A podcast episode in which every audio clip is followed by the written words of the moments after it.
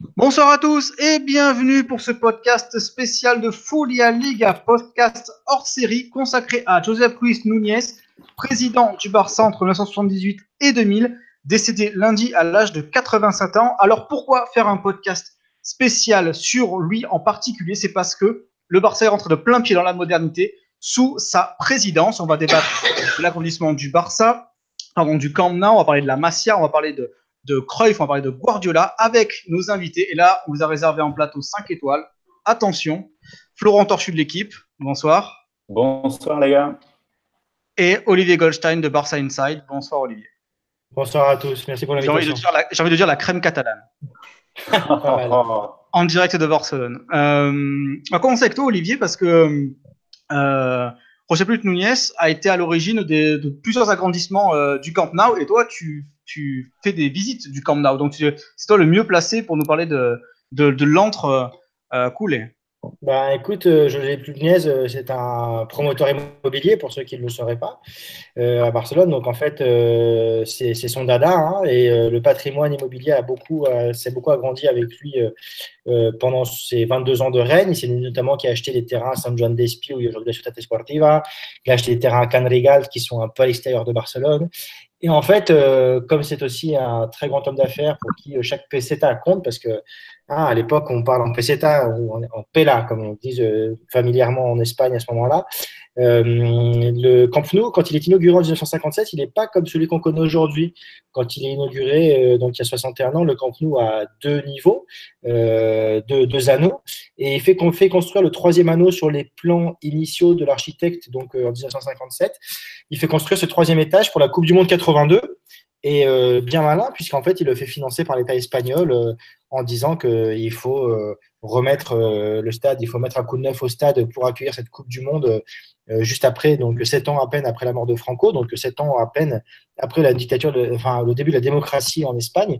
Et donc voilà, donc ça c'est, on, parle beaucoup de José Núñez comme l'agrandissement du Camp Nou, et en fait c'est simplement, c'était un homme d'affaires euh, euh, superbe. Et en fait, j'ai lu aujourd'hui dans, on en reparlera certainement aussi dans dans son dans l'approche foot, mais j'ai lu aujourd'hui une tribune de Jordi Costa dans Sport euh, qui est très intéressante, qui parle de, de Nunez comme le Florentino Pérez du XXe siècle.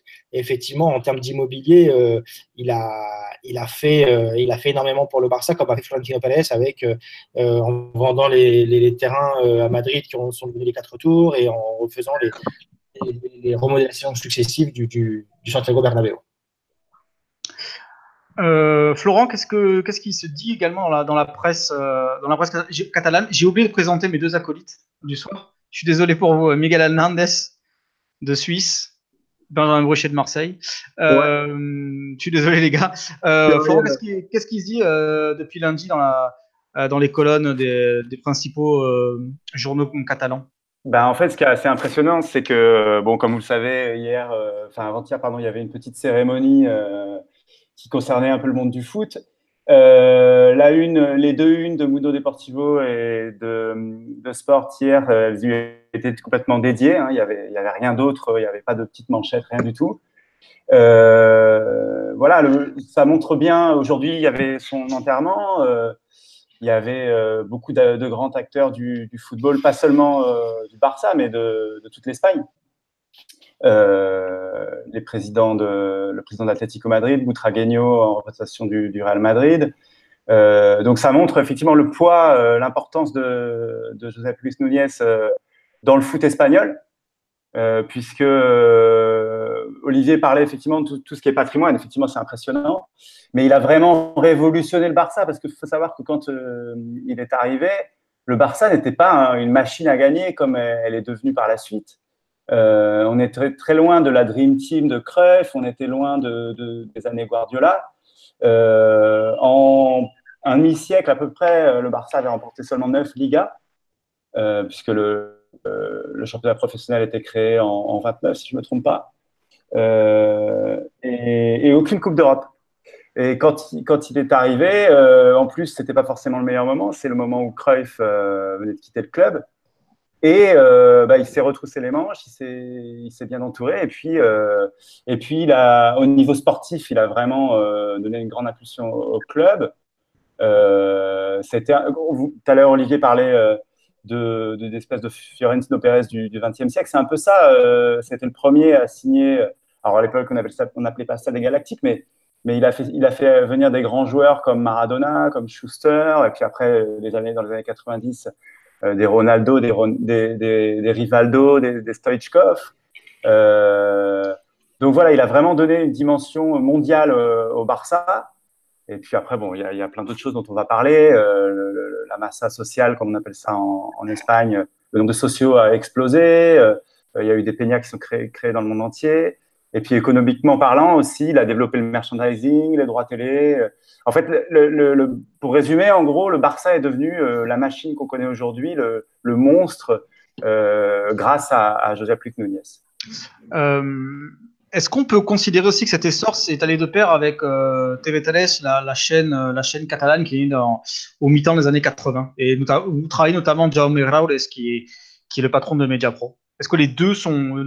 TV13 a été un sponsor euh, sur la manche, je crois, du, du maillot du Barça. alors oui et non, parce que euh, moi, quand euh, j'ai parlé, enfin, j'ai eu la chance d'avoir des, cours sur le Barça quand j'ai fait mon master ici à Barcelone, et en fait, on nous disait que quand TV13 arrive, en fait, le Barça prend ça comme une aubaine parce qu'ils se disent ah super, une radio, une télé catalane qui va parler du Barça en bien, et en fait, les journalistes du, de TV13 font leur boulot et parlent de ce qui va et de ce qui va pas. Et donc, en fait, il y a eu des fortes tensions dans les années 80 euh, entre le Barça et TV3, parce que le Barça ne comprenait pas pourquoi TV3, la, la, télévision catalane, n'était pas la télévision du Barça. Et c'est d'ailleurs pour ça qu'après, le, Barça euh, maintenant développe tous ses contenus, parce qu'il voit bien que de toute façon, euh, les, journalistes restent des journalistes et ils ne sont pas là pour faire de la communication. Donc c'est sûr que ça a certainement, forcément, ça a donné la visibilité, mais la visibilité aussi, elle vient aussi que Canal Plus Espagne se crée. voilà, mais pour TV13, en tout cas, et on, c'était pas le bras armé de, de Joseph euh, et, et du Barça, bien au contraire en fait. Euh, Benjamin, quand on, parle de l'essor de, euh, de la Masia, on peut considérer que la philosophie du jeu barcelonais s'est développée dans les années 70. pour toi, qu'est-ce que ça, représente l'évolution qu'il y a eu à partir de, la fin, justement, au début des années, 80, avec l'arrivée progressive de joueurs, d'un vrai développement de joueurs du cru jusqu'à la génération dorée qu'on a connue? Bah, euh, ce qui va être mis en place par Cruyff après par la suite, c'est ça, c'est euh, créer une ferme, créer une, un centre où tout le monde va se connaître, où tout le monde va se côtoyer, on va pouvoir euh, partager les expériences. Et par la suite, on va, on va mettre en place les, mêmes, les, mêmes, les, mêmes systèmes, le même style de jeu, les mêmes, combi les mêmes combinaisons, une, une, philosophie qui va se partager, qui va permettre aux, aux, joueurs de de, de, de, de, passer les caps plus facilement et de parce que passer une cap, passer une catégorie, c'est souvent traumatisant. Euh, on se retrouve à être dominant et, être dans les, dans, les premiers arrivés, donc les personnes qui sont un peu plus en difficulté. Et quand on connaît déjà le système et on connaît comment l'équipe se dispose, comment l'équipe euh, bouge et comment comment on doit jouer dans cette équipe-là, ça facilite les intégrations et ça facilite l'évolution et la progression des joueurs dans le dans le dans le dans la dans la Masia et dans la et dans les dans les, les, équipes de jeunes et c'est ce qui permet d'arriver à, à, la Dream Team ou après plus loin par par la par les années 2000 où tu as vraiment une vraie génération de, de 4, 5, 6 joueurs qui vont arriver dans la dans l'équipe première et qui vont gagner. C'est ça, c'est parce que c'est un jeu qui va être léché et c'est un jeu où que, que, les joueurs vont avoir en eux. Et, euh, et j'ai vu le, le, le, documentaire qui est sorti là sur le Barça euh, du, du Guardian et ils expliquent bien que euh, avant le Barça, ils, ils prenaient les, ils prenaient pas les, ils réfléchissent pas dans la, dans, la, dans la, dans l'optique de on va prendre un joueur technique, on va donner la chance à tout le monde. Ils étaient un peu comme tout le monde et ils prenaient euh, le joueur qui était athlétique ou le joueur qui dominait sa catégorie et ils pensaient pas le taureau, comment on, se déplace, le ballon, penser. C'est, c'est vraiment venu après, c'est venu avec la Masia, c'est venu avec Cruyff et c'est vraiment ce qui a, ce qui a, ce qui a fait que le Barça est devenu un club différent c'est ça, c'est en plus de vendre euh, des beaux joueurs, de vendre des titres, de vendre une équipe qui gagne, c'est vendre aussi une philosophie de jeu, une manière d'appréhender le foot. Et c'est ce qui a permis aussi au Barça de décoller de grandir et d'avoir cette, ce romantisme, cette virilité. C'est que c'est devenu un club qui gagne, mais c'est aussi un club qui essaye de développer quelque chose, même si actuellement ça, ça change un peu. C'est ce qui, je pense aussi, ce qui a fait que le Barça est devenu un club si grand et si différent, c'est qu'ils ne vendent pas que des titres, ils vendent euh, quelque chose de différent et c'est super intéressant et c'est né dans cette période-là. C'est cette manière de, de, de, de, devenir quelque chose de différent. Alors qu'à l'époque-là, ils ont, ils ont fait des histoires un peu pas à palette. Il y, a, toujours eu des trucs comme ça, mais ils ont créé quelque chose, ils ont créé un héritage, une philosophie, une identité qui est vraiment très intéressante à, qui a été très intéressante à voir. Olivier, euh, tu as parlé de la fin de la dictature, qui était en 75, si je ne me trompe pas, en 76.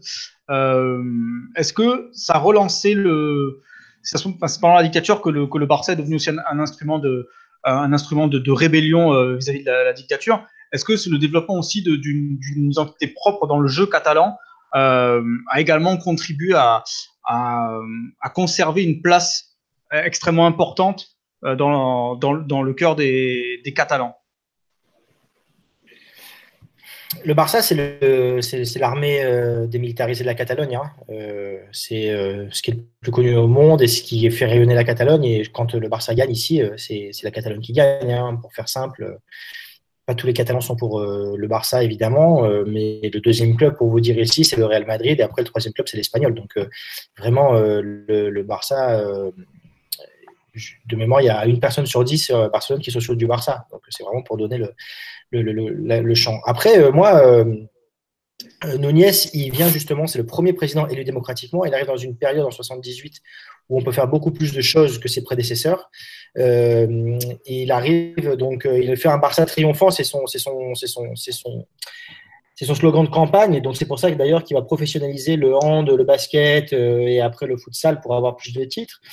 Et après, alors sur le, alors je suis pas, d'après ce que je d'après ce que j'ai compris moi, en fait, euh, mais alors euh, justement, bah, vous qui êtes des spécialistes, vous allez pouvoir me dire si je me trompe pas, mais le, Nunez ne veut pas forcément avoir un Barça qui, qui, a un style de jeu propre.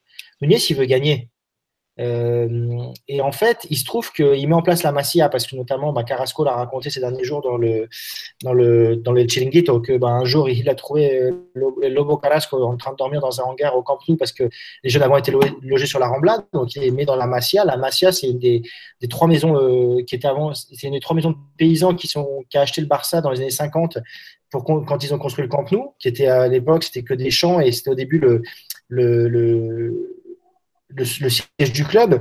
Et je ne pense pas que Nunez veuille absolument que le Barça développe son propre style de jeu. Ce qu'il veut, c'est gagner. C'est pour ça que, comme disait Florent, il achète Maradona, il a acheté Schuster. Je veux dire, faire venir Maradona, Schuster dans les années 80, c'est Lineker, qui venait d'être le meilleur buteur euh, de la Coupe du Monde 86. C'est super balèze. Euh, et pourtant, le Barça gagne pas pour autant. Et je pense que vraiment, c'est par contre. Et, en plus, il prend Cruyff à contre-cœur en fait en 88. Il prend Cruyff à contre-cœur parce que il veut pas, euh, il, est acculé par les sociaux. Ça fait déjà dix ans qu'il est président. Les sociaux lui réclament Cruyff et ils disent ah vous voulez Cruyff, eh ben je vais vous mettre Cruyff. Et puis maintenant on va bien voir ce qui se passe. Et s'il ne réussit pas, vous verrez que c'est pas pas ma faute parce qu'en tout cas je voudrais donner. Donc en fait, est-ce qu'il veut vraiment euh, un beau jeu? Je suis pas sûr. Ce qu'il veut, c'est un Barça qui gagne. Et euh, avec Cruyff, tout le monde s'accorde à dire que c'était les deux personnes qui pouvaient le, c'était les deux personnes les plus différentes au monde mais euh, chacun a fait un mariage de raison pendant huit ans. Euh, Cruyff a eu quand même euh, beaucoup les mains libres et Nunez, du moment que son Barça gagnait, était, sur le, était OK, sachant que Nunez est sur le point de renvoyer Cruyff en 1990.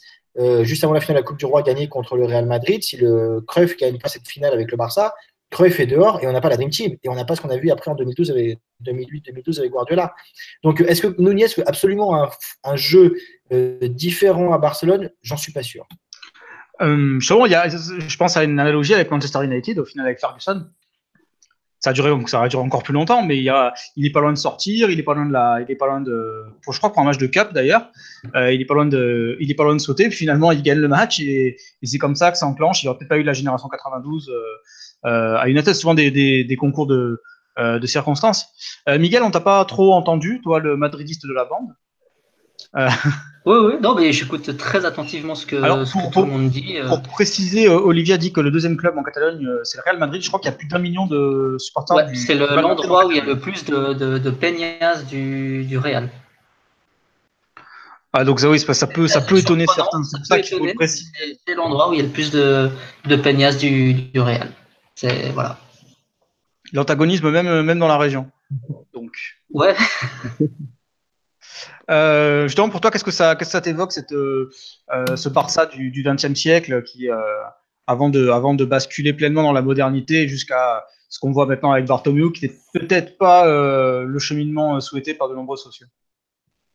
Bah évidemment, il faut prendre en compte tout ce qu'a fait, tout ce qu'a fait Nunez pour comprendre le Barça d'aujourd'hui. Je ne sais plus qui l'a dit au début, mais le Barça, avant que Nunez arrive, n'est pas un club qui gagne, c'est un club qui, a, qui a eu une, bonne décennie dans les années 50, mais qui après a, a eu une année, des années 60, 70 un petit peu, un petit peu compliquées.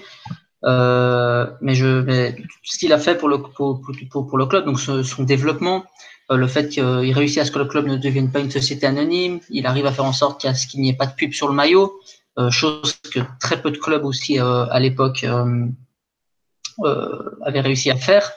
Il, a donné une certaine image, une certaine dimension, et je pense qu'aujourd'hui, quand on, regarde effectivement le, Barça d'aujourd'hui, avec la pub qu'ils ont sur le, par exemple sur le maillot, il me semble pendant temps ils avaient même la pub sur les euh, sur les shorts, si je me trompe pas à l'arrière. Donc, euh, je pense que si Nunez avait été président euh, plus longtemps, je je pense pas que le Barça aurait pris ce, ce virage. Après, peut-être que oui, qu'il aurait été obligé pour les questions euh, économiques pour rester euh, pour rester fort, mais disons que je, je, je, pense que, il me semble que Nunez d'ailleurs s'est montré assez critique avec les, euh, les, présidents, les présidents suivants, euh, que ce soit euh, comme Laporta par exemple. Euh, on sait aussi qu'il a apporté son soutien à celui qui en prison, Rossel, lors de son élection. Donc, je, je, Après, pour, pour ce qui est les, les finances, il était très proche de ses sous mais il, vraiment, on, on, peut compter les 4-5 gros coups qu'il a, qu'il a fait, mais c'était quand même un garçon et un, un, président qui était connu pour, euh, pour être un très bon gestionnaire des finances, qui a permis de, de faire croître le, le patrimoine du Barça qui soit. Oui, oui bah, d'ailleurs, cette, cette, gestion qu'il avait, c'est aussi un des reproches qu'on lui faisait. C'est pour Bien ça qu'il y a de nombreux joueurs qui sont partis après aussi. Euh, c'est de là aussi que vient ce, de, ce qu'on appelle aujourd'hui ce, ce, clash, cette, euh, euh cette cassure qu'il y a eu avec, euh, avec Cruyff et qui a divisé les, les, les, les supporters du, du, Barça entre Cruyffista et euh, Nuni, euh, Nunista. Et justement, même, euh, justement on parlait de, parlons de la, de la Dream Team de Cruyff parce que c'est quand même le, le monument, on va dire, sportif de Nunez parce que Maradona aurait pu l'être, euh, mais bon, il était blessé en, en 84, c'est bien ça Si je ne me trompe pas, c'est Goicoechea qui qui lui casse la jambe à, à San Mames. Euh, à partir de quand euh, est-ce qu'on peut considérer qu'il il y a forcément un avant et un après Dream Team, mais est-ce que ça s'est prolongé après, on va dire, euh, avec l'arrivée de Ronaldo euh, euh, et la C2, Florian, euh, Florent et Olivier?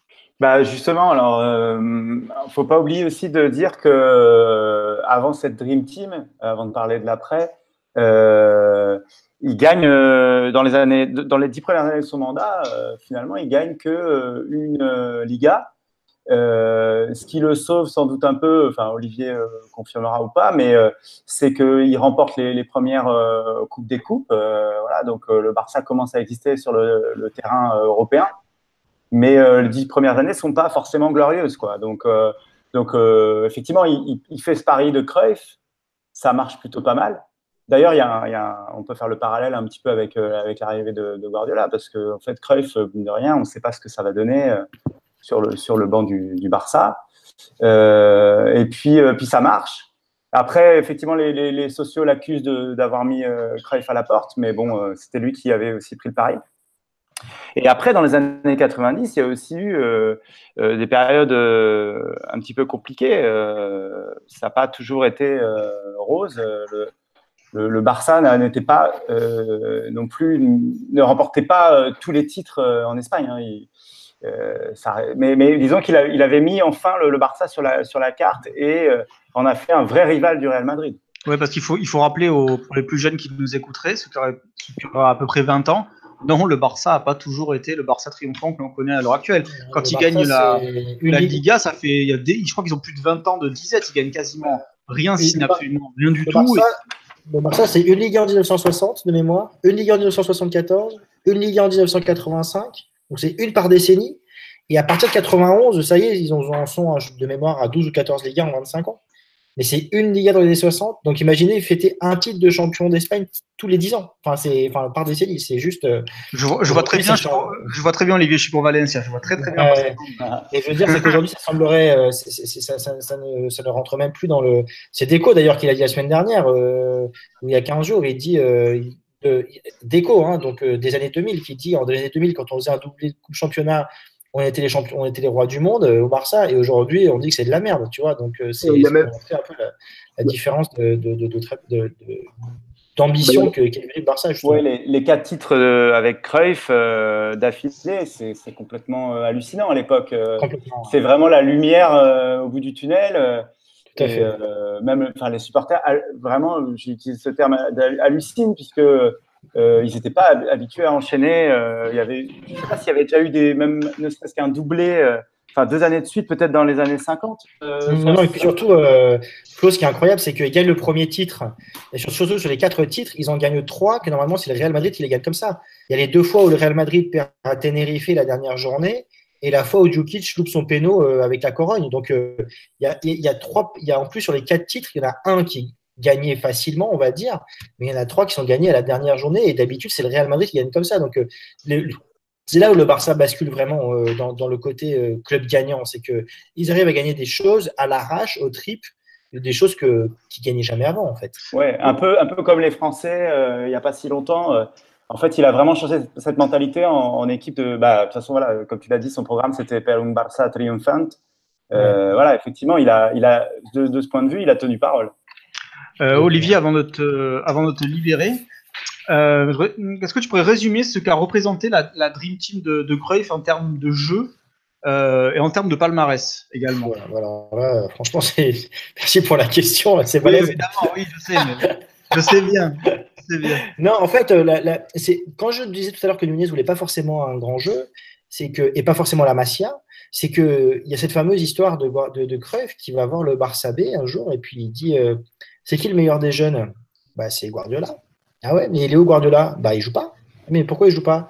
Bah, Vous comprenez, euh, bah, il n'est pas très grand, et puis il est un peu fin, et puis il est machin. Il dit Mais c'est le meilleur, vous le faites jouer.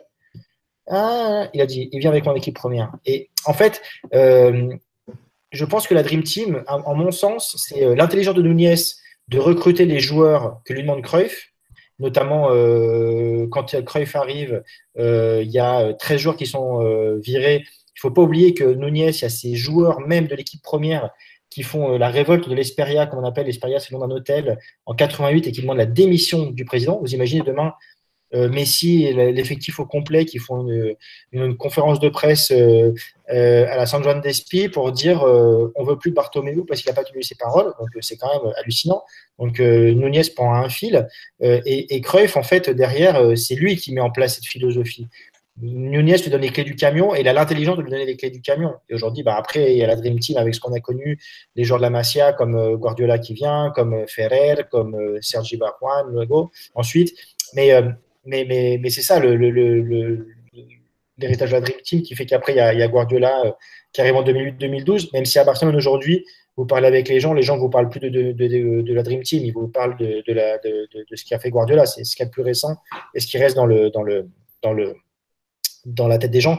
Et, et, et par contre, ce qui fait l'héritage de la Dream Team, c'est aussi un héritage, au-delà du jeu, c'est aussi un héritage de, de, gagnant. Et justement, je reprends ce que dit Florent. Euh, là, Nunez a réussi son pari. Euh, J'en parlais avec euh, Ramon Bessa, qui est en ponte ici à, Barcelone, qui travaille pour El País. Il disait que pour lui, le Barça est devenu un club gagnant en 91, quand il gagne justement ce titre à la dernière seconde, et que enfin, le Barça n'a plus besoin d'être largement au-dessus de la mêlée pour gagner. Et enfin, il arrive à gagner un, un titre, alors que finalement, il n'était pas forcément promis. Et derrière, il gagne la, finale en plus à Wembley en marquant la 115e, la 112e minute, 114e minute. Donc, euh, pareil, contre la Sampdoria, un match très compliqué qui aurait pu, euh, en temps euh, précédents dans les 60, par exemple, quand ils perdent ou quand ils perdent en 86 contre le Steaua Bucarest, qui est pas allé au péno et pas Gliocar et tout, et puis c'est fini, on n'en parle plus. Donc, euh, donc vraiment, vraiment, je, pense que la Dream Team, elle a cet héritage de jeu, mais ça c'est grâce à Cruyff, et à cet héritage de victoire. Et là, Nunez il y est pour beaucoup parce qu'il a laissé euh, Cruyff faire, et notamment et, rendu ce, club, ce club gagnant. Oui, puis il y avait ce positionnement de Guardiola qui était, qui était hmm, comment dire, emblématique de, de, ce jeu de la, de la Dream Team. C'est vraiment c'est une association entre. Et d'ailleurs, après, euh, une sorte, bah, forcément une filiation dans le coaching de, de Guardiola euh, par la suite. Tout à fait. Mais je pense que l'apport de Nunez, c'est vraiment ça c'est d'avoir eu l'intelligence comme un homme d'affaires, comme il était, de dire je prends les meilleurs hommes aux meilleurs endroits. Euh, c'est pas moi qui dirige, je délègue. Et euh, si les résultats parleront, et les résultats en parler. Moi, je dois concéder quelque chose. C'est qu'un de mes premiers souvenirs de la Dream Team de Cruyff, c'est le match d'Athènes. Euh, Benjamin, tu as écrit sur ce, sur ce match-là, sur euh, euh, cette défaite 4-0, qui signe un peu la fin de, la, de The Bizarreta, d'ailleurs, au, au, au, Barça. C'est pas moi. Hein. comment? C'est Nico qui a écrit sur ça, c'est Nico. Ah, c'est Nico, pardon. Ouais, mais tellement, je crois que c'est toi qui écris à chaque fois. Mais il me dit, mais non, c'est pas celui-là. J'aurais pu le faire, mais c'est pas moi. Ah non, mais c'est que t'écris tout, c'est pour ça, je suis pas habitué. pas habitué le Stakhanov de Furia Liga. Non, euh, en fait, libérer... Attends, peut-être libérer Olivier avant ça, si tu veux rester. Avec plaisir. Bah écoutez, non, je vais devoir y aller. Je vous remercie pour l'invitation. Bah, merci à toi. On peut te euh, suivre sur euh, Barça Inside. Avec très plaisir. Et puis, bah écoutez, très bonne idée d'avoir fait ce podcast. Euh, et puis, je suis ravi d'avoir partagé l'antenne avec vous et avec Florence. C'est la première fois qu'on partage l'antenne alors qu'on habite à quelques centaines de mètres de distance. Donc, c'est rigolo de, de Ouais, on aurait pu faire ça à la maison. Podcast. Effectivement, la première fois qu'on sera à la maison avec des bières. c'est une excellente soirée. À très bientôt. Toi aussi, Aléo. Merci. Donc, Benjamin, à propos de ce match de 94 donc oui, ça, bah c'est la fin du, c'est la fin d'une époque. C'est c'est, il y, a, y a une cassure, il y a, ça fonctionne. Enfin, il y, y a, quelque chose qui se passe. Y a, y a, ça, ça, ça, doit marquer un renouveau et un renouvellement. Et Attends, euh... on, va, on, va, on, va, recadrer. C'est une défaite 4-0 en finale de Coupe d'Europe contre le Milan de Capello, avec un but, le quatrième but de De Sailly. Et c'est, enfin, c'est la fin de. De, ça, ça, montre que le Barça doit faire autre chose ou doit peut-être se rénover et, et c'est vraiment ça c'est une cassure c'est quelque chose c'est l'école italienne en plus en face et c'est quelque chose qui va être qui est pas vraiment flamboyant, enfin dans mes souvenirs, parce qu'il faudrait que je revoie le match, mais c'est pas flamboyant, mais c'est limpide, c'est lucide, c'est c'est franc, ça, ça, ça, fait pas de, ça laisse pas de marge et ça, ça laisse pas de cadeau, ça fait pas de cadeau et, et le, le, Barça de la prend, prend, vraiment un coup derrière la tête et ça, ça va, ça va se déliter après par la suite. Bah, ils se sont fait marcher dessus. Euh, il de, je sais pas si vous vous souvenez du but de De Sailly, oui. euh, qui, qui, passe comme un bulldozer et, et qui marque, enfin de Saï qui, qui, remonte, je sais plus combien de mètres euh, il fait, et il, voilà, il, marque. Il, euh, il, est milieu de terrain d'ailleurs à ce moment-là. Ouais, ouais, je sais plus quel, il marque, il marque pas un des premiers buts, mais. Euh, je crois qu'il met le dernier. Voilà, il, a, il, remet le dernier coup derrière la tête, mais euh, en fait, euh, le Barça s'était pas remis de, de leur victoire en, en championnat, euh, qui était, si je me trompe pas, il y a 3-4 jours avant, en fait, le week-end d'avant et euh, dans lequel ils avaient laissé pas mal de, jus. Et euh, ils étaient arrivés d'un côté dans cette finale avec un peu d'euphorie, un peu, d'euphorie, un peu d'insouciance. Euh, mais en fait, mentalement, ils avaient laissé plus de jus qu'ils s'imaginaient. Et Cruyff pensait que le beau jeu allait suffire. Et puis finalement, bah, ils ont pris une leçon par, le, par Milan AC. Est-ce que ce match-là aussi, c'est le début de la descente et le, retour, on va dire, du, Real au, euh, au, plus haut niveau, parce que le Real va gagner 4 ans plus tard, la, euh, va gagner celle de 98, va gagner en 2000, 2002, Miguel. Est-ce que toi tu considères que euh, finalement il y a une sorte de passation de pouvoir peut-être un peu involontaire, parce que après le Barça gagne quand même la C2 en 97, euh, la seule année contre, il gagne contre le PSG sur un penalty de Ronaldo, si ma mémoire ne me pas. Est-ce que tu considères que en fait c'est peut-être un peu le début, bah, c'est le début de la fin de l'ère en fait, au final. Oui, oui, je, euh, pense un, petit peu. Il faut se rappeler qu'à cette euh, période-là, quand le Real regagne la Ligue des Champions face à la Juve, euh, ça fait 32 ans de mémoire qu'ils n'ont pas, pas soulevé une Coupe d'Europe. Donc ça commence à, à dater. le début des années 90, il n'est pas non plus super flamboyant. Il y a la fin de la Quinta del Buitre, c'est compliqué. Donc, euh, donc voilà, donc euh, historiquement, euh, quand l'un était en haut, l'autre était en bas, disons. Euh, quand il y en a un qui dominait, il y en a toujours un qui a dominé l'autre, disons, globalement. Parce que comme on l'a dit avant, le, Barça de Creuve gagne quatre Ligas consécutives, donc c'est quatre championnats que le Real ne gagne pas, mais dans les années 80, le Real gagne cinq championnats consécutifs, donc le, le Barça ne, les gagne pas. Donc oui, il y a une sorte un peu de de passation de pouvoir entre les deux si, si, si on veut. Oui, je pense, qu'on, je pense que oui, on peut le voir comme ça. Et puis en plus, l'histoire de l'histoire européenne, vraiment, quand on parle de C1, on parle de grosse Coupe d'Europe, elle est très récente et elle est condensée sur des périodes qui sont très très réduites pour les, les titres pour, le Barça. C'est vraiment c'est quelque chose qui est qui est flamboyant. Souvent, il a à part par exemple pour euh, pour euh, Rashcard où c'est peut-être pas le, beau jeu, c'était un jeu assez hybride, assez particulier qui a, qui a gagné. Et Luis Enrique, c'est pareil, c'était un jeu qui était pas vraiment dans dans l'idée qu'on se fait du jeu du Barça, mais sinon, euh, les grosses périodes de faste du, euh, du, Barça où ils ont roulé sur tout le monde, c'était c'était amené par ce jeu-là, et c'était en plus pour la filiation parce que Guardiola, c'est Guardiola qui a remis en selle le Barça vraiment totalement, et qui a, a, qui a, qui a lancé, qui a, qui a, enfin, qui a fini ce qu'avait mis à peu près en place euh, Rijkaard, et qui a vraiment euh, remis le Barça en selle et remis le Barça sur le devant de la scène. Mais sinon, l'histoire du Barça en Europe, c'est, voilà, comme l'avait dit, le premier titre, c'est en 92. Et après, il y a, le reste, c'est dans 2006, 2009, 2011 et 2015. Euh, je crois que pour, le, pour le, les, équipes à, plus de 5 titres en Ligue des Champions, ils ont, gagné leur première le, plus tard. C'est vraiment une histoire qui est très récente pour eux. Pourtant, on, a, on pense que c'est une machine qui a toujours tout gagné, qui a toujours pesé. Mais non, c'est vraiment quelque chose de très récent. Donc, c'est normal quand tu, quand je reviens à la Team qui prend le coup sur la tête et qui a du mal à s'en remettre, quand tu n'as pas l'habitude de gagner autant, que tu gagnes autant, que tu marches sur tout le monde, que tu récites un jeu flamboyant, tu es cité partout comme, comme un jeu magnifique et tout ça, et que tu perds et que tu prends une leçon et que ça, ça se casse, euh, c'est normal de, mettre du temps à se remettre parce que parce qu'il faut, faut tout remettre en place, faut, faut peut-être se réinventer. Et c'est quelque chose que le Barça n'avait jamais vraiment connu, de devoir se réinventer au sang et de, de devoir subir une, un contre-temps et une défaite aussi importante et de retrouver un club, de, retour, de retourner au, au normal pour eux. Du coup, cette, cette, cette, euh, cette période pour se remettre en marche et se remettre à l'endroit, elle est logique. Et en plus, ça va aussi avec des achats qui n'ont pas été bons, euh, l'arrivée de Luz Van Gaal qui fait du bien après. Et par la suite, ça arrive aussi, c'est la fin de Nunez. Euh, il est de plus en plus, euh, euh, de plus en plus tiraillé à l'intérieur du club. On le pousse à la démission, on essaye de le mettre dehors. On veut du renouveau. Et donc, c'était une période assez troublée pour le Barça euh, l'après Dream Team, quoi. Ouais, l'overdose de, de titres quand tu gagnes rien, c'est la théorie de Léo Dagan, la bassine de fraises. Pour ceux qui, pour ceux qui, pour ceux qui repèrent l'épisode dans Camelot. Euh, Florent, on est les deux trentenaires de la bande ce ah. soir. Donc, on, c'est toi, on est les deux plus à même de pouvoir comparer la Dream Team de Cruyff avec, avec euh, l'équipe de Rijkaard et l'équipe de, de, Guardiola. Euh, dans les trois équipes, j'ai toujours mis le, celle, la Dream Team de Cruyff euh, en tête parce que pour moi, c'était la plus dingue. Alors, j'étais moi, je suis un grand fan de Romario. Par exemple, le de Stoichkov. Ils avaient euh, Gika Hadji, ils avaient, Pro, ils Ils avaient une équipe qui était quand même ils avaient quand même des bons dingues dans leur équipe. Quoi. Il y avait des fous furieux et ça pouvait exploser à tout moment. Et d'ailleurs, ça a explosé à Athènes. Alors que l'équipe de, l'équipe de était peut-être un peu plus comme ça et plus cette, ce, ce, ces, ces, gènes de mecs un peu, un peu barrés. Il y avait, euh, il y avait Eto, il y avait, euh, il y avait Ronaldinho. Et l'équipe de Guardiola était peut-être plus, euh, plus clinique, on va dire, plus, euh, plus létale, que, euh, qui a duré plus longtemps aussi. Leur règne a duré beaucoup plus longtemps que, que la Dream Team, par exemple.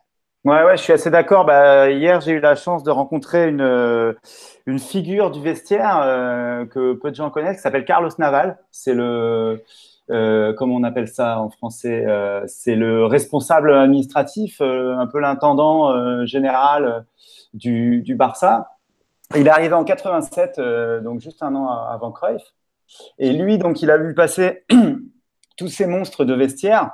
Euh, et il me disait effectivement, euh, euh, quand vous aviez dans, le même vestiaire un, un Stoichkov, un, Romario, des Sergi, des mecs de la maison et tout ça, il y avait, il y avait de l'ambiance, il y avait de la tension parfois aussi, mais forcément quand il y avait le coup de sifflet, le coup d'envoi, les mecs étaient des morts de faim, c'était des compétiteurs.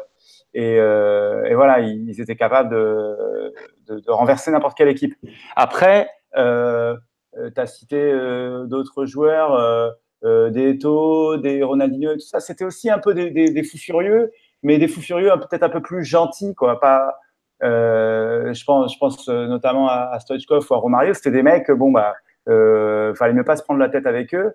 Euh, c'était pas des rigolos, ils étaient prêts à en venir aux mains. Euh, c'était peut-être moins le cas de Ronaldinho et de, de par exemple. Euh, mais ils avaient ce, côté folie, ce côté winner euh, qu'avaient aussi euh, les mecs de la première, euh, de la première génération, de, de, la, vraie Dream Team. Euh, et après, on arrivé avec des leaders euh, silencieux, entre guillemets, euh, que ce soit les Xavi, les Iniesta, les Messi, les Busquets. bon, en dehors, de Piqué, qui est quand même assez grande gueule aussi, mais c'est des mecs qui étaient très bons dans ce qu'ils dans, ce qu'ils savaient faire, enfin qui sont très bons dans ce qu'ils savent faire, c'est-à-dire euh, bah, euh, le, jeu en triangle, la vision du jeu. Euh, lui me disait, Carles Naval, qu'ils avaient des, des rétroviseurs. il avait l'impression que c'était des joueurs qui avaient des rétroviseurs sur, eux. voilà, c'est des, des, tueurs aussi, mais c'est des tueurs avec, avec le ballon dans les pieds. Quoi. après, dans le vestiaire, euh, c'est beaucoup plus calme. Euh, mais au final, le, résultat, est le même. C'est-à-dire que c'est des, mecs qui ramènent des, titres de champion, qui ramènent des Coupes d'Europe. Euh. Mais ce, qui, est rigolo, c'est que le, Barça de, enfin, le Barça de Rashcard a vraiment marqué le Barça de Guardiola dans, dans cette optique de vouloir gagner de vouloir tout gagner, de, de, de, devoir gagner salement par moment ou de pas vraiment devoir rester sans jeu. Euh, Iniesta, il me semble, on parlait régulièrement, ou je crois que c'est Xavi, où ils disent que vraiment euh, cette, cette victoire avec avec Rijkaard sur, sur Arsenal, où ils font pas un très bon match en finale, mais ils sont cliniques, ils marquent deux fois et après, euh, que c'est Valdez qui est très bon dans les cages et, euh, qui sort énormément de, de frappes euh, de, des Londoniens. Ça, les a marqués parce qu'ils ont retrouvé, ils ont enfin vu le, Barça gagner la, le, peut-être le plus beau titre quand tu es dans un club et, euh, ça les a marqués pour la suite et ça a été vraiment peut-être ce qui a marqué le début de Guardiola alors que Guardiola n'était pas encore là. C'est que Iniesta et Xavi sont déjà là. Euh, ils jouent quelques matchs, ils sont encore Xavi joue un peu mais Iniesta jouait pas beaucoup. Mais ils ont vu, ils ont revu le Barça gagner, ils ont vécu aussi ça euh, comment on gère un titre, comment on voit un titre et comment on gagne un titre et ça a permis de lancer la deuxième Dream Team, celle de Guardiola parce qu'ils ont, ils ont, ils ont, été, ils ont été baignés dans un, dans un océan de joueurs qui venaient pas de là, de différents horizons, avec pleine culture et avec une manière d'appréhender les matchs qui était particulière et ça leur a vraiment servi. Et d'ailleurs, c'est un joueur euh, qui est pas spécialement connu qui a fait, qui a fait basculer le, la rencontre contre, euh, contre Arsenal au Stade de France. Larson Comment? C'est Belletti. Oui, Belletti c'est pas vraiment un symbole, effectivement, de. Enfin, aujourd'hui, au Barça, Belletti, c'est pas un mec dont on parle tous les jours. Euh. mais ça rejoint un peu ce que disait Olivier tout à l'heure sur le côté. Euh, euh, ils ont réussi à quand même à garder ce truc-là de pouvoir gagner même un peu à l'arrache. et ça a été, ça leur a, ça a permis de pouvoir travailler tranquillement à, à Richcard encore quelques années. Et ça a été le, le, terreau de ce qui est venu après avec Guardiola. Mais euh, c'est important, c'est important aussi des fois de, gagner simplement euh, sans forcément avoir la manière. Euh, je m'adresse à ceux qui sont déjà allés au Camp Nou, euh, principalement à toi, Florent, évidemment, parce que es, tu es tu étais en tribune de presse. Il t'inspire quoi ce stade? Parce qu'il fait quand même 100 000 places. Il va être, enfin 99 500. Euh, il va être agrandi encore une fois. Il risque de, il voudrait rajouter un anneau, je crois. Est-ce que comment tu comment tu trouves tout l'espace qu'ils veulent, développer l'espace ça aussi euh, tout le quartier en fait pour devenir euh, devenir euh, Barça. comment tu considères cet endroit? Est-ce que qu'est-ce qui s'y passe? Quelle est l'ambiance en fait dans un, dans, un, gros match? Parce que c'est un énorme, c'est comme un c'est comme un campus universitaire au final. Ouais, ouais. Ben, en fait, moi, très clairement, j'ai découvert le Camp Nou. J'ai fait mon premier match au Camp Nou quand je suis arrivé comme correspondant ici, après quelques, après sept ans en Amérique du Sud, en Argentine en particulier. Et euh, effectivement, j'étais impressionné par le, par le mastodonte que c'est. Euh, un peu moins par l'ambiance, enfin même euh, largement moins par l'ambiance, puisque bon, forcément, c'est n'est pas comparable à ce qu'on peut voir en Argentine. Mais euh, j'ai pas tout de suite été surpris par la vétusteté du, lieu. C'est quand je me suis rendu à Bernabeu pour un classico que j'ai vu la différence en fait. C'est que, que le, le Bernabeu est quand même un stade très moderne, propre, bien équipé au niveau de la technologie, etc. etc. Et, euh, et le Camp Nou euh, est quand même euh, pas, en train de tomber en miettes, ce serait un peu exagéré. Mais c'est-à-dire que quand on se balade dans les couloirs, on voit de la poussière, on voit des, câbles qui dépassent, on voit, des choses qui ne sont pas dignes d'un des plus grands clubs du monde. Bartomeu, il a, eu euh, l'honnêteté de le reconnaître quand ils ont présenté le, plan du, du Nou Camp Nou de dire euh, voilà, euh, on a eu à une époque le plus grand stade, le plus beau stade du monde. Aujourd'hui, c'est plus le cas puisque euh, on l'a laissé s'user. Il est obsolète ce stade. Donc il faut, il faut à nouveau donner un stade au Barça à la hauteur de son histoire, à la, hauteur du club. Et très clairement, le, projet qu'ils ont présenté, qui a été de manière très intelligente travaillé entre une, un, un studio d'architecte catalan et japonais, donc bon, on est vraiment dans, ce terme, enfin dans, cette, dans ce slogan que tout le monde utilise un petit peu, qui est un peu galvaudé de entre tradition et modernité, mais, mais pour le coup, c'est vraiment réussi. Je trouve que les, espaces qui ont été faits, il y a des lignes pures, euh, la, technologie va vraiment rentrer euh, en, ligne de compte. Enfin, ils vont élargir aussi, puisque le, en fait, le, vous connaissez sans doute le Palau Blaugrana, où se jouent les matchs de, basket et de, et de handball, euh, va être décalé, va être mis à la place du Mini Stadi, qui lui est en train d'être construit à côté de la Ciudad Desportiva à, à San Juan d'Espi. Donc voilà, il, y a déjà des tribunes qui sont sur pied. Donc une fois que le, le stade il va s'appeler Stade Johan Cruyff, sera, sera prêt, le, le Palau Blaugrana va, va, traverser la rue euh, pour aller de l'autre côté. C'est pareil, le, gymnase va être absolument fantastique. Ça va être vraiment une enceinte à la hauteur euh, des sections, des autres sections euh, du Barça, notamment, comme je disais, handball et, et, basket, mais il y a aussi, par exemple, le, hockey sur patin. et puis, donc, le Camp Nou, l'espace du Camp Nou va vraiment être un espace gigantesque avec vraiment cet état d'esprit comme on veut faire dans les grands stades un peu à l'américaine euh, ou euh, qu'on peut voir aussi au Moyen-Orient. Euh, ce sera un lieu de vie, ce sera vraiment, on pourra venir tout passer toute la journée, vivre au rythme du Barça et, voilà, ce, sera quelque chose qui sera enfin à la hauteur du club. Quoi. Pour terminer ce podcast spécial, chacun, je vais vous demander deux joueurs de la période Nunez qui vous ont le, plus marqué. Miguel? T'as interdiction, interdiction de dire Ronaldo et Figo. Ah, c'est dur, ça, deux seulement. Ouais, deux, ouais, parce que euh. on, pourrait, on, si on peut tous trouver 10. Hein. Allez, t'as droit à 3. Oui, oui. chacun. Bah, attends, parce que bon, euh, moi évidemment, euh, je suis. Euh, les plus marquants, hein, je, non, mais je suis relativement jeune, donc moi les, les joueurs que je connais, disons, c'est rétro, rétrospectivement, hein, bien évidemment. du coup, bah, je dirais Romario. Romario, Guardiola. Et puis, euh... je m'arrête à Romario et Guardiola. Deux, c'est bien. Ben euh... Bah vrai, je suis jeune, donc euh... je vais dire Laudrup. Laudrup. Et... et parce que je l'ai mis à Rivaldo. Très bon choix, Laudrup. Florent? Bah, euh, Stoichkov, quoi, c'est quand même, si je me trompe pas, c'est le premier euh, à recevoir le Ballon d'Or avec le, Barça. Donc c'est aussi un des symboles de ce côté internationalisation du, Barça, le Barça qui commence à gagner, etc. Donc un peu l'image voilà, de winner avec, avec le petit sourire et la dent qui scintille. Et puis l'idée c'était de donner juste Dream Team, hein. c'est pas, pas non, forcément. Pendant toute la période, tu as droit, as droit à 78 à 2000. Ok, bah, je dirais euh, Rivaldo pour, pour, les mêmes raisons, euh, parce qu'on a beaucoup parlé de la Dream Team, mais en fait, il ne faut pas oublier qu'à la fin des années 90, euh, le Barça continue à gagner des titres. Et, et voilà, le, le maître d'œuvre de tout ça, c'est Rivaldo.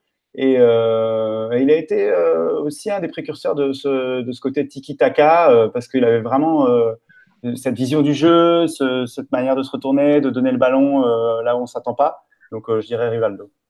Euh, d'ailleurs, Stoichkov, il gagne en 94 le Ballon d'Or. Exactement. Comme quoi, on peut gagner un Ballon d'Or sans gagner la Coupe du Monde? Visiblement, oui. Bon, non, mais c'est cadeau. c'est cadeau. Bah, là, tu, tu m'embêtes, parce que moi, je voulais mettre Stoichkov, évidemment. Euh, Rivaldo, je peux pas pour une histoire de bicyclette à dernière minute. je vois, je vois. Euh, qui pourrait mettre bah, J'aurais mis Romario parce que c'est vraiment le premier joueur que, que j'ai vraiment adoré. Euh, je veux dire Gika Hadji, même s'il n'a pas marqué le club. Euh, enfin, c'est pas marqué le club. Si, quand même. Mais bon, pas, pas à la hauteur, de, pas à hauteur des autres, mais euh, Gika Hadji et Guillermo Amor, que j'adorais.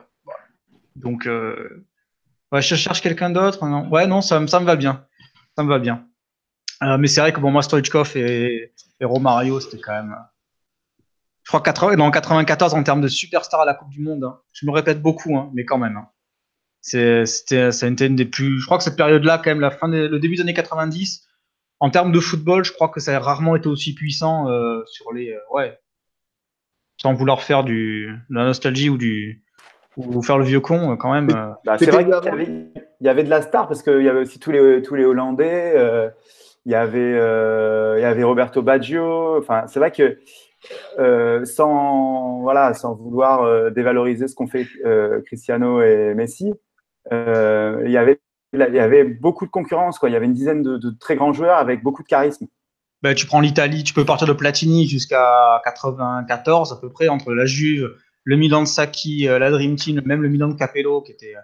Voilà, il y avait Van Basten aussi, hein, même pas. Ouais, c'est ça, quand j'étais hollandais. Et voilà, donc euh, c'était quand même. Euh, voilà, il y a eu Maradona euh, en Italie aussi. Enfin voilà, non, c'était sans vouloir faire, voilà. Mais faut un peu relativiser les, époques. Moi, je trouve que le football à l'époque allait peut-être moins vite, mais peut-être et peut-être un truc en plus. Mais bon, après, on est toujours, on regarde toujours ce qu'on a plus, donc fatalement. Voilà, ce sera la leçon du soir, mes amis. on va remercier Florent Torfu d'avoir été avec nous. Bah, c'était un plaisir. Hein. Quand vous voulez, on remet ça. Ah ben, volontiers. on, risque, on risque de pas mal parler du, euh, du Barça et justement de cette formation qui, qui avance plus tellement et de, du changement de, de nom de différentes euh, composantes du club qui vont maintenant de, qui vont passer du catalan à l'anglais si je me trompe pas. Euh, notamment l'université, je crois, et l'académie.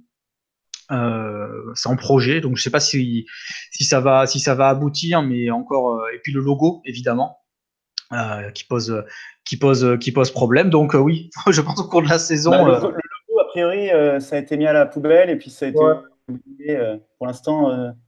ils ont bien vu que ça allait pas passer, donc hop, ils l'ont enlevé du, vote et puis on en parle. Heureux.